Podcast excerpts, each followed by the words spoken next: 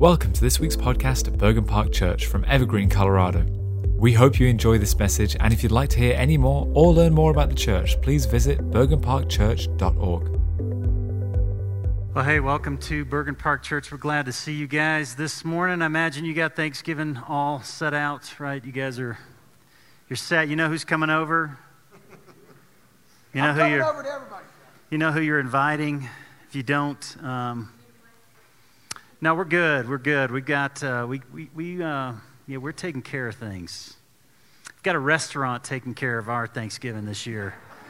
It's one of those years you just said, you know, let's just. Uh, I don't know what that restaurant is in Kittredge. I'm giving a little ad right now. I think I don't think you can order now. It's done. It's done. You can't you can't sign up for that. We got it all. We're, it's it's coming to our house. But anyways. Hope you guys have a great uh, Thanksgiving. Looks like a lot of people have already been traveling. They're already heading to grandma's house or grandpa's house or mom, mom, dad, something like that, cousins. But it's good to have you guys here this morning. It's good, uh, good to see you. You know, next Sunday begins the Advent season. Advent is the awaiting the coming of Jesus, the recognition that our Messiah has come. It's both a recognition of him coming in his first coming in the birth of Jesus, and then also for us who've experienced that birth and resurrection, it's the second, it's the awaiting, the hope of Christ's return that gives us hope and it changes us, it transforms us, it, it purifies our desires. And so we're going to be focusing on Advent next Sunday. So I'd encourage you this week, if you haven't picked up like an Advent devotional, if you use the YouVersion Bible app, you can go on there and there's devotionals that you can pick up. It's a great opportunity. Get in some Old Testament passages, prophesy about the coming of Jesus, and just allow that, that spirit of prophecy and the coming of Jesus, the hope, the awaiting, uh, begin to do that next Sunday, which will kick off the Advent season. And we'll deck the halls. I guess that's what you do, right? You deck them. That's what you do. And so uh, this week we'll be decking them. And so you'll come back and the place is going to be decked out. If you want to help with that, we got, you can jump in there. Uh, we got some people that know what they're doing. It's not me. Uh, but, anyways, we'll be uh, getting ready for the. the uh, I said this morning Easter, and I almost said it right now. Easter. It's not Easter. It's not even close. It's Christmas. But, anyways, hey, we're excited about that coming. And just to really prepare ourselves before the consumerism takes off, let's, uh, let's put Christ at the center. Hey, if you want to grab a Bible, we're going to be in John chapter 10. And, and this is a place that, for me, I've been sitting in and just uh, really allowing myself to wrestle with this idea that God is our shepherd. And that Jesus presents this image of God as our shepherd, and it's supposed to transform the way that we see God. It was an image that even to the Israelites, though they knew it in the Old Testament, Jesus goes to a deeper depth and reality of what it means that God is our shepherd, that He knows us, He cares for us, He calls us by name.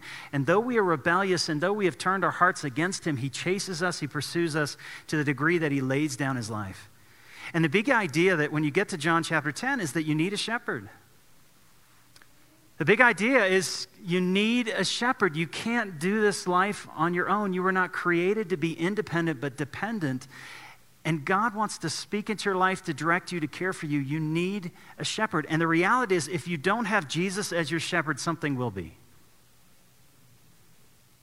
It's not as if, like, you know, you don't have Jesus, I'm, not, I'm just doing my own thing. No, something is shepherding you, it's guiding you, it's directing you, it's leading you to either greener pastures or not, quiet waters.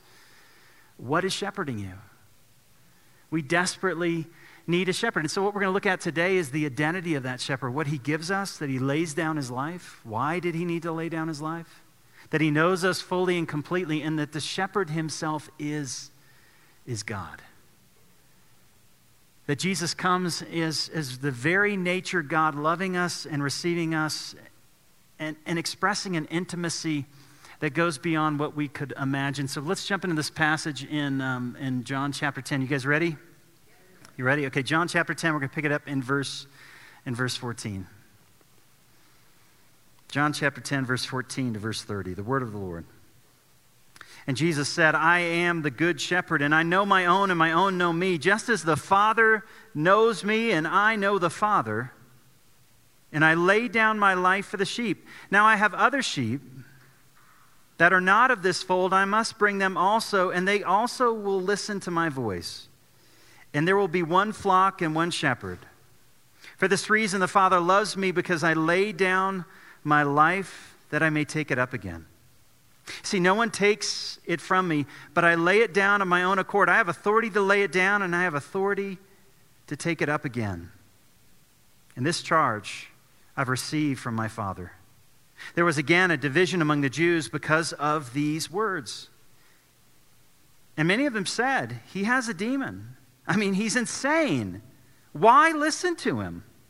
And others said, These are, are not the words of one who is, a, is oppressed by a demon. Can a demon open the eyes of the blind?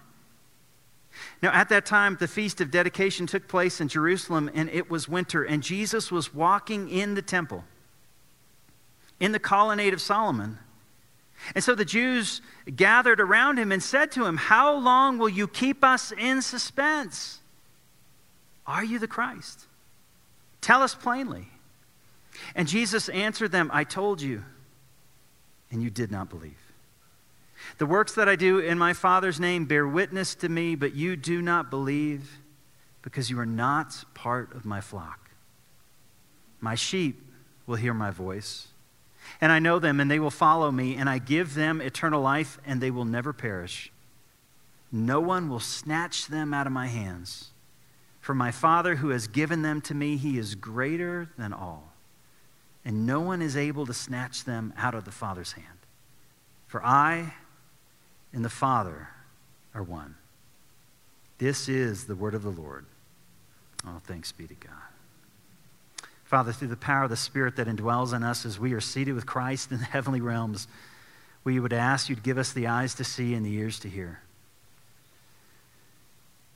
Father, that you would allow us to set aside the challenges, the difficulties, or even to bring them to you in this moment, to cast our cares, our anxieties on you, and awaken us Father, to the reality of who you are, so that in knowing who you are, Father, we might recognize our place and our position as those who must surrender and submit to your control, so that you might guide us and lead us. And Father, in Jesus' name, restore us. Restore our souls as we come to the Good Shepherd this morning, we'd ask. In Jesus' name, amen. There's a lot of good shepherds, great shepherds, actually, in in the Old Testament. I mean, shepherding throughout the Old Testament was a main aspect of the economy at that time. And now today, sheep are mainly for meat. So shepherds don't get to know their sheep, they're not around very long. But in Palestine, in Jesus' day, and in the Old Testament, sheep were used for wool. They were valuable in and of themselves. And so there was this relationship where the shepherd would live with, sleep with, watch over their flocks by night. They knew these sheep, they had a deep relationship. They called him by name. They would not respond to anyone else. Instead, they would hear the shepherd's voice and they would run to the shepherd because they know this is the one that feeds us, this is the one that cares for us, this is the one that protects us and looks out for us.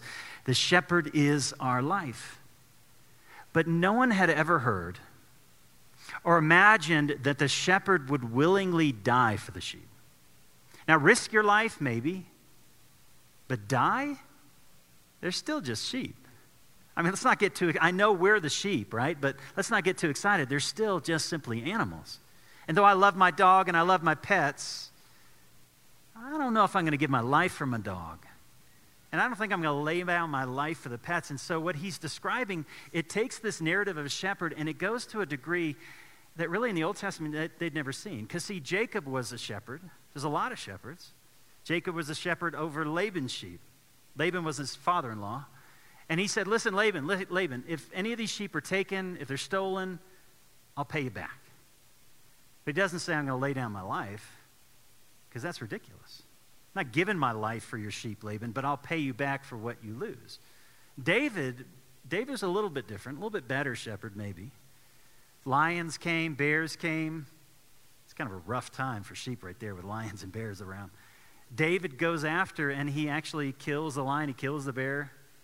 But if you said to David, David, to get your sheep back, you got to die, I ain't going for the sheep. I'll risk my life, but I'm not going to willingly die for the sheep. So here's this narrative of risking your life, caring for the sheep. Jesus takes that and he goes a step further and he says, The reason you know that I am the good shepherd is that I am giving my life for the sheep. I'm dying in the place of, I'm dying for the sheep. That's something different. And see, in verse 14, if you jump back in, he emphasizes this a number of times. How do you know I'm the good shepherd? Well, he says in verse 14, I know my own and my own know me. There's this reciprocal relationship between the two. just as the Father knows me and I know the Father, and I lay down my life. That's the evidence that I am the good shepherd. He goes on in verse 17 Hey, for this reason, the Father loves me. This is my expression of my love for the Father. I love the Father, and, and I express that by laying down my life for the sheep, that I may take it up again. He's referring to both his crucifixion and to his resurrection. And he said, Nobody took it. I knew it was coming. It's not like Jesus got caught. When he got arrested, he said, Uh oh. Or maybe when he was brought before the Sanhedrin, he was brought. It's not like Jesus' life was taken from him. He says, No, I knew what was happening, and I willingly laid down my life. And I had the authority. I could have taken it. The rocks could have cried out, uh, Listen, I didn't need someone to cut off somebody's ear. I could have called up legions of angels to protect me. I knew what was happening, and I willingly laid down my life of my own accord. I have authority to lay it down, verse 18, authority to take it up. And this is the charge, this is the call that my Father has given me. Jesus willingly lays down his life for the sheep. That's the Good Shepherd. Now realize in, in the Bible, death has a role to play. Death sometimes is personified. And it's personified as an enemy. Now, in our culture, our culture wants to say death is normal, it's, it's nothing to fear. And yet, none of us go to a funeral with that attitude or that spirit. When we lose someone we love, even grandma at 99, we think, hey, something's wrong. I know she lived a great life, but we shouldn't end this way. No one believes that death is natural. No, we fight it. And the Bible says that death is an enemy, which means that death is not the way that things were intended to be. Instead, it's the result of our own rebellion. And the Bible goes on further and says death has a claim, it's got a debt. To anyone who claims that they can be their own Savior and Lord, death has a claim on their life. See, what is sin? Sin is claiming, I do not need a Lord, I do not need a Savior. I'm sufficient, I'm enough. I don't need to be told what is right and wrong.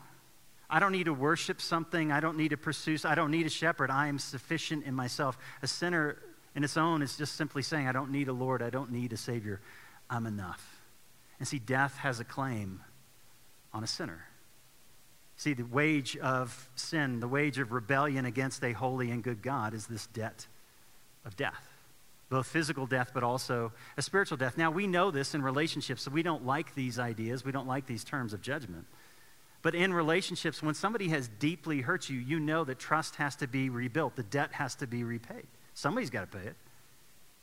It's either going to be the one that hurts you or it's going to be yourself absorbing that pain in your life. In our human relationships, we know the reality of debt and restoration. And so, if we see that on the human plane, how much more between the creator and the creation is there a debt and is there a claim of death on us when we rebel against a good and holy and righteous God and say, We don't need you, though we're created in your image and your likeness to glorify you and love our neighbor as ourselves? I'm going to do life my way, my own way. I don't need you. Death has a claim. But see what Jesus is saying when he says, I lay down my life, death didn't come to me. Death didn't come to me. I owe death nothing. I went to death. And as God Himself, I went to death and I paid the claim that you owe. As Romans 6:23 says, for the wages of sin is death. And that both refers, I think, to physical death, but also to the soul's separation from God. But the gift of God, the other side of that is the gift of God is eternal life through Jesus Christ our Lord. That Jesus willingly exchanged his life for us, and yet we're just sheep. Remember dogs we talked about? We're not going to exchange our life for our pets. And there's a closer correlation between you and your dog than you and God. I don't know if you realize that. Now, we're created in the image of likeness of God. We're created just a little lower than the heavenly beings. This is the Psalms. We're crowned with glory and honor. But see, between creation, there's a lot more similarity than between you and the eternal. And yet, Jesus was willing to bridge that gap for us to step into our place. And that's what reveals who he is. He is the good shepherd who's willing to lay down his life for us. And we see that in verse 17. It says, This for this reason the Father loves me. This is at the heart of who our God is, for God so loved that he gave his one and only Son, so that whoever believes in him shall not perish, but have everlasting life. Verse 7 For this reason the Father loves me, because I lay down my life for the sheep. Death had no claim on Jesus. Jesus offering himself to death means that death has no claim on us. Oh, death, where's your sting? Oh, death, where is your victory? No, Jesus swallowed death through the cross and the resurrection. He paid the penalty for us on our behalf. We have always longed to have someone love us like that. Think about it. Why are all the great movies written? Beauty and the Beast? It's not about, Be- is it Belle? Ariel? I don't know. All these princesses. You guys got so many. Isabel? Gaston, right? I guess he's in there, makes an appearance. What is it about? Could you imagine that someone could see past our brokenness, to see past our ugliness, to see past their sin, and yet still sacrifice for us? I mean, you still cry at that. When we see it in the cartoons, when we see it in the movies, when we see someone willing to lay down their life to see past the brokenness and to see something valuable inside, what do we see? We're really seeing the gospel. Someone willing to stand, to die in our place, to sacrifice on our behalf, and yet we are but sheep, and yet he valued us to the point that he was willing to lay down his life. No one took it from him. And because of that, our debt, our debt has been paid. That's why he's the good shepherd. It's unheard of. And yet, beyond that, it's not just that he lays down his life, he knows who he's laying his life down for. We looked at this last week that there's a great knowledge between sheep and shepherd. He knows them by name, he knows their idiosyncrasies, their fears, their concerns. He knows what they like, that they shouldn't like, the things they shouldn't eat. He knows where they're going to get lost. He knows what's going to eat them. He knows how to protect them. He knows his sheep. And you see this throughout the New Testament that Jesus will come up to many people who are broken, deeply broken, and in ways that were broken that we wouldn't accept. I mean, people, the, the disciples, many of them were broken in ways that we wouldn't put up with. We wouldn't let them come to church. They couldn't be an elder. They couldn't even serve, they couldn't open the door for us. And yet, he was willing to die for them. One of them is Nathaniel. I don't know if you know the story of Nathaniel. It's kind of curious. Philip comes to Nathaniel and says, Listen, Nathaniel, all right, we found the Messiah. You know, I guess he was hiding. We found him, and he's from Nazareth. And you know what Phil, uh, Nathaniel does? He doesn't care about the Messiah anymore. He's like, Nazareth, that backwater place, them rednecks, nothing can come from Nazareth. I mean, Nazareth, see, if you're in Jerusalem, you hated the people in Galilee, but if you're in Galilee, you despise the, Nazareth, uh, the people from Nazareth. That's the lowest of the low. What is Nathaniel? Nathaniel at least is a snob if he's not a bigot. And he's saying, Here comes the Messiah. What color is he? What race is he from? And yet he follows he follows Jesus. And when Jesus sees him, listen to the words in John chapter 1, verse 47. When Jesus saw Nathanael coming toward him, he said, Behold, an Israelite in whom there is no deceit. It's as kind as he could say it, meaning Nathaniel said what he thought. And Nathaniel goes, Wait a minute. How, how do you know me? Remember, he knows his own, and his own know him. And he, he calls out Nathaniel's name. And then notice this curious phrase. And Jesus answered him, Before Philip called you, you, you remember when you were under the fig tree? Yeah? I saw you. What was he doing under the fig tree? I don't know. What were you doing? What did you not want him to see? What are you surprised that he still loves you even though he sees? We have no idea, and that's the beauty of Scripture. But Nathaniel, when he knows that Jesus saw him under the fig tree, and, and whether he saw him physically, saw him from a vision, I, I'm not exactly sure, but there's something about what Nathaniel was doing under that tree that when he knows that the Messiah has seen him, he says in verse 49 Nathanael answered him, Rabbi, you are the Son of God, you are the King of Israel. Jesus saw him, he knew him, and yet he loved him. And that's what turned Nathanael's heart. No more talk about Nazareth. You're the Messiah. You're the Son of God. Mary Magdalene. Mary Magdalene had a rough life. There's a story where after the resurrection, where Jesus' tomb is empty, Mary has, she's pouring out her heart. She has lost her Savior. She has lost her life. She is distraught. She's confused. She's disoriented. And in John chapter 20, verse 11, Mary stood outside the tomb and she's crying. She's lost everything. And yet Jesus comes up to her and he says to her, Hey, Mary, you know, who are you looking for? Actually, doesn't say her name first, says, Who are you looking for? And she thought he was the gardener because dead men don't rise.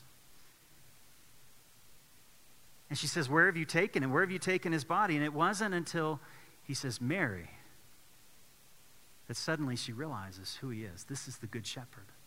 He knows me. And that confusion, that disorientation turns to joy. He knows the depths of my anxiety, my pain, my sin, and yet he calls me by name. He knows me and he loves me. Zacchaeus, we can keep going. How many you want? Zacchaeus, wee little man, wee little man was he? You guys did it, climbed up in that sycamore tree. I don't know how they knew. Did anyone sycamore tree? Is that, anyways? And he says, Zacchaeus, I'm coming to your house. Zacchaeus knows who he is. And when he says, I'm coming to your house, Zacchaeus knows that Jesus knows who he is. And Zacchaeus gathers sinners, tax collectors together. I know you. I know the depths of you. I laid down my life for you. Thomas. Thomas, one of the disciples, I won't believe. I won't believe until what? I got to see. I got to touch. Thomas, it's better, it's better that you not see and believe, but listen, I know you. I know your, your struggles. T- put your hand. Touch me and you'll know who I am. You see this throughout throughout the New Testament that Jesus knows us. Saul, Saul, why are you, what does he do? Persecuting me. Woman at the well, hey, woman, I know you've had numerous husbands, and the one you're living with right now isn't your husband, but I still know you and I still love you. Over and over, the shepherd knows us, and yet he receives us. But here's, here's the reality, and I feel this deeply in my own life. I want to be known. I want to be known. But I don't want to be known. Can we be honest for a minute? I want to be known. I want to be loved. But I don't want to be too loved. You know what I mean? There's stuff in my life. I, I, want you to love me, but I don't want you to know me. I don't want you to know that I'm insecure. I don't want you to know the sin in my past. I don't want you to know the addictions that I've gone through. I don't want you to know the fears. I don't want you to know the horrible things that I've done. We all, as human beings, we desperately, desperately want to be known. I mean, social media is all about wanting to be known, but not being known. And you look at the way that's taken off, that people have created these false personas, but they really aren't known. We desperately, desperately want to be known, but the nature of sin is that we're afraid to be known. We're afraid to be known. We're afraid to be exposed. You see that in, in the garden. Remember in Genesis chapter 3, it says that Adam and Eve, they walked with God. That means intimacy and knowledge.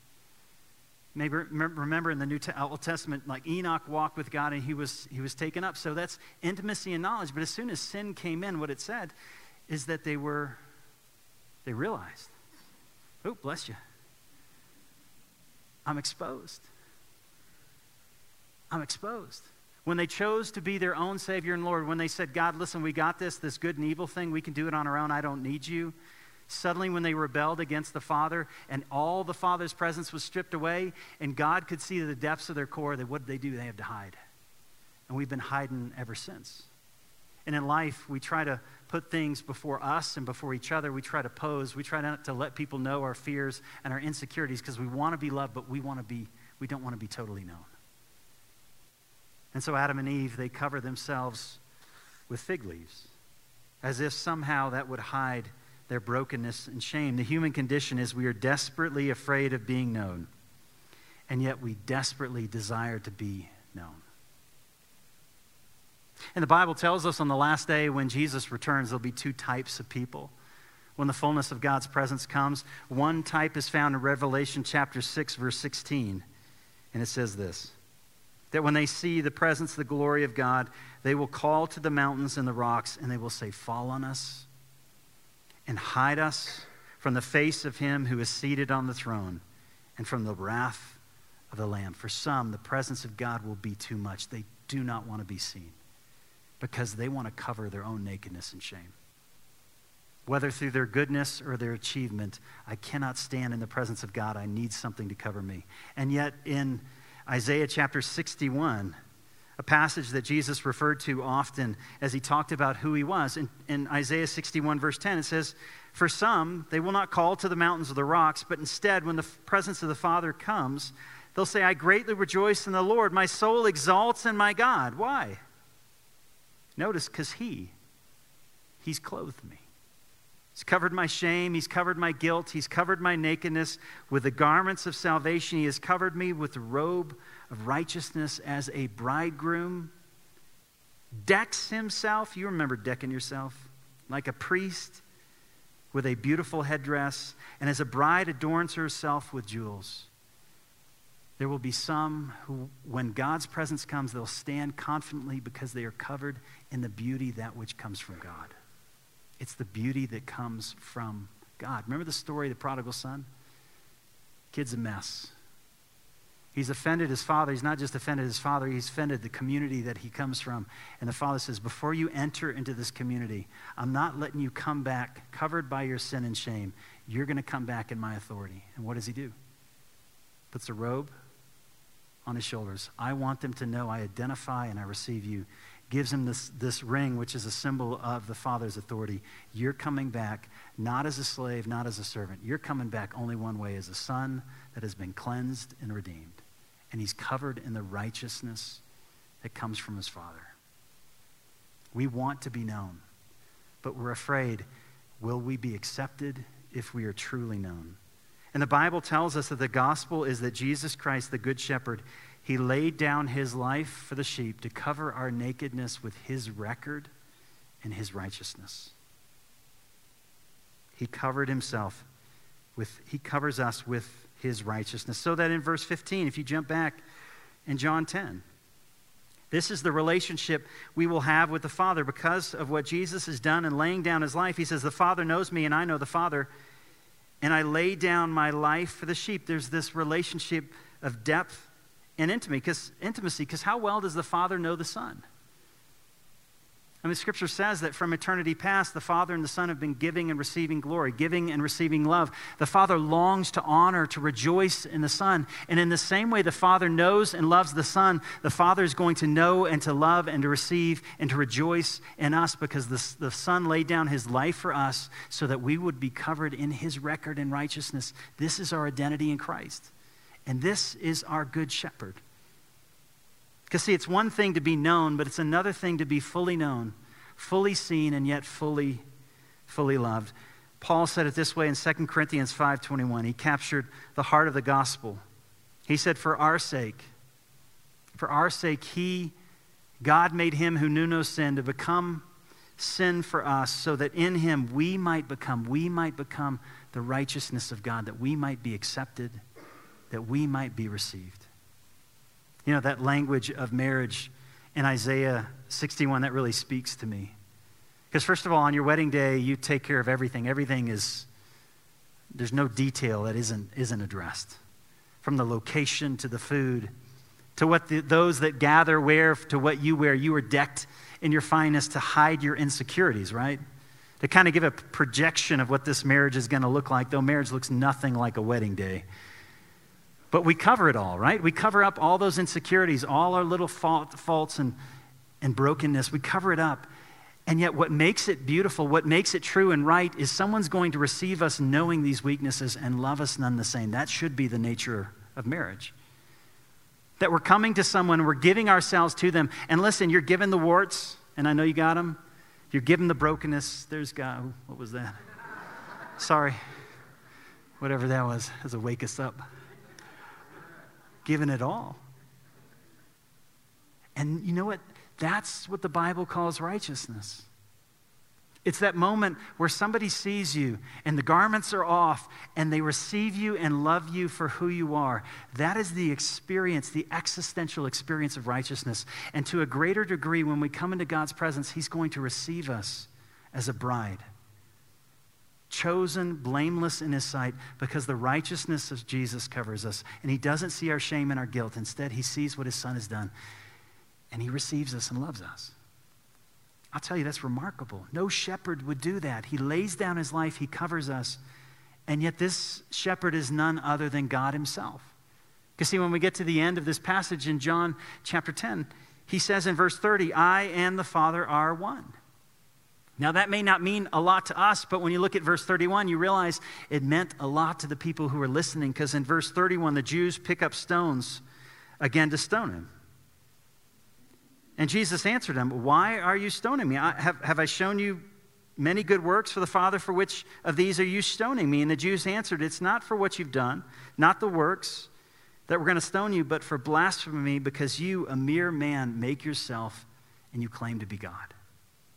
When you go to the 23rd Psalm, it says, The Lord is my shepherd. Now, that word Lord in the Hebrew is the word Yahweh. That when someone comes claiming to be the Lord, claiming to be God, he's saying, I am God Himself who's come for you. I am the shepherd, which, which realize what does it mean to receive Jesus as your shepherd? What does it mean to allow Him to guide you to greener pastures and quiet waters? He will not guide you or lead you unless you surrender to Him as Lord. You can't have the benefits of the shepherd without the identity of the shepherd. And this is the part of the gospel we don't want. It's what we fight against. We don't want to give up control. We don't want to give up obedience, and we don't want to surrender. We don't want to worship something else. We still have that nature of sin which says, My life is mine. I want to do with it what I want. I want to go in the direction I want to choose, and I don't want people to know me. I want to hide behind whatever I've amassed and whatever I've accomplished. But to have Jesus as Lord means I've got to surrender. I've got to allow Him to see me in all my brokenness and my sin. And I've got to surrender my heart and my life to Him. That's what it means to have a shepherd. It means that we have to surrender to Him as Lord, and we hate doing that. Listen, we hate doing that. Let me tell you a little bit about why. You know, as a young pastor, Sometimes I wondered if God had kind of a trick, trick, trick in making me a pastor because of my insecurities. And my biggest fear is the fear of man. And so, what is God going to do to rub that out, but put me in front of men and women every single week? And see, early on, I had this little church. We were about 80 people strong in Arlington, Texas, beautiful group of people. And every single Sunday, I would stand up, and I felt like my righteousness was being exposed. And what do I mean? People would show up on a Sunday and I'd wonder the next week, would they come back? And if they didn't come back, I always assumed it's because they know, right? You ever get that job, get that position, get that opportunity? If anyone knew who was running this company, who's running this church, they wouldn't be here. Because deep down, we have these insecurities. Deep down, we know our brokenness. And every single week, there was this play in which I was trying to kind of build up my righteousness. And some weeks, this great family, this great couple, this great person would come in, and I'd think, man, I'm righteous this week. I'm covering up that shit, that, oops, sin. that too, I'm covering that up. I didn't say it. I didn't say it, all right?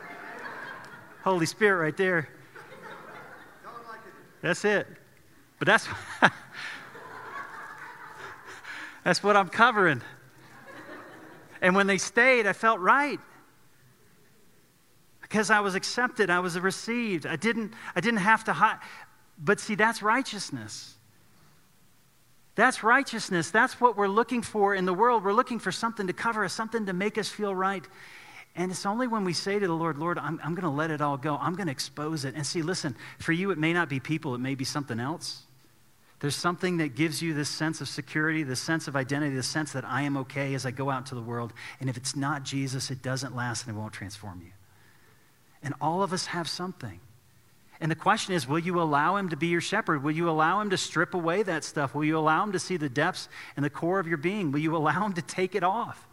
To see you in your vulnerability, to see you in your nakedness, to see you in your shame, so that then he can say, Jason, listen, I see it all. I cover it all. I love you. You are my son in whom I love, with you I'm well pleased. Now go out into the world and give to others what I've given to you. To the degree you allow Jesus to see you and cover you, to that degree you can be that for others. That's the heart of the gospel.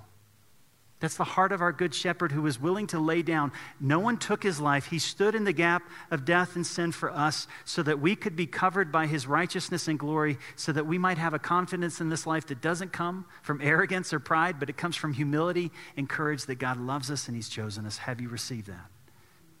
Do you know this shepherd? Because the shepherd knows you. Don't pretend. The shepherd knows you. Will you allow him to see you? Will you allow him to strip away those things in your life so that he would know you fully? The best way we can celebrate that is by going to the table and celebrating communion. If you haven't picked up the elements as you came in, we're going to give you an opportunity. Stephen's going to come up, give you an opportunity to go to the back. They're available in the back, also up in the front. And this is an opportunity for us just simply to acknowledge uh, Jesus, though I want you as Savior, so often I resist you as Lord. I resist your word. Listen, for many of us, I resist surrendering to you. I resist admitting the areas in my life where I'm afraid, where I am broken. Would you strip those things away from me? Would you help me to see the things in my life that I'm running to as Savior, as false Savior? And in this moment of confession and repentance, we want to acknowledge those things to Him. And just through the power of the Spirit, would you receive His forgiveness, His cleansing? Let's spend a few moments in reflective prayer before our Father.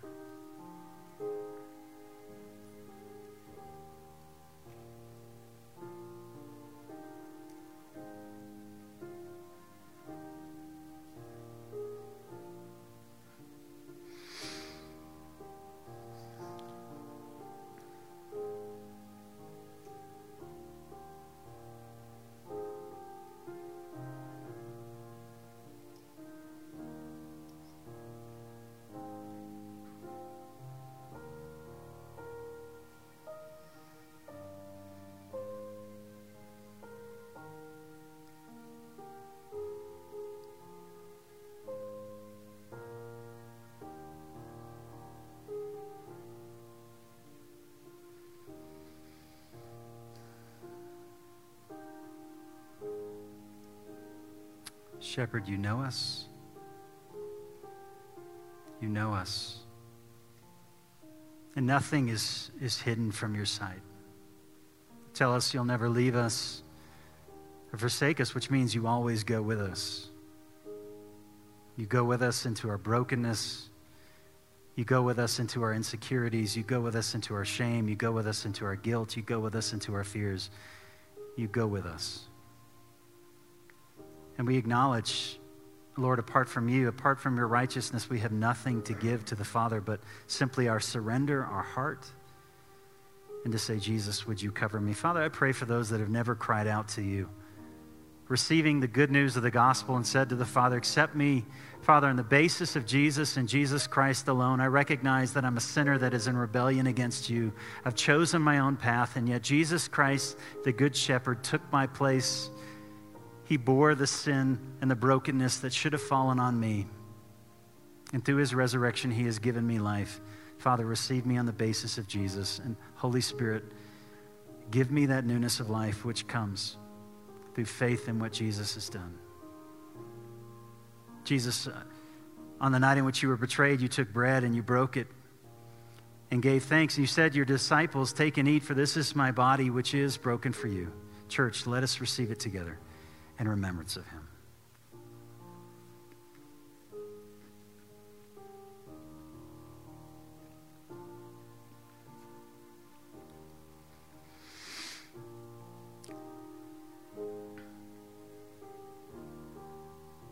And in the same way, after supper, he took a cup and he said, This cup, it represents the new covenant, which is the new relationship that is now established in his blood. Let us receive it together in remembrance of him.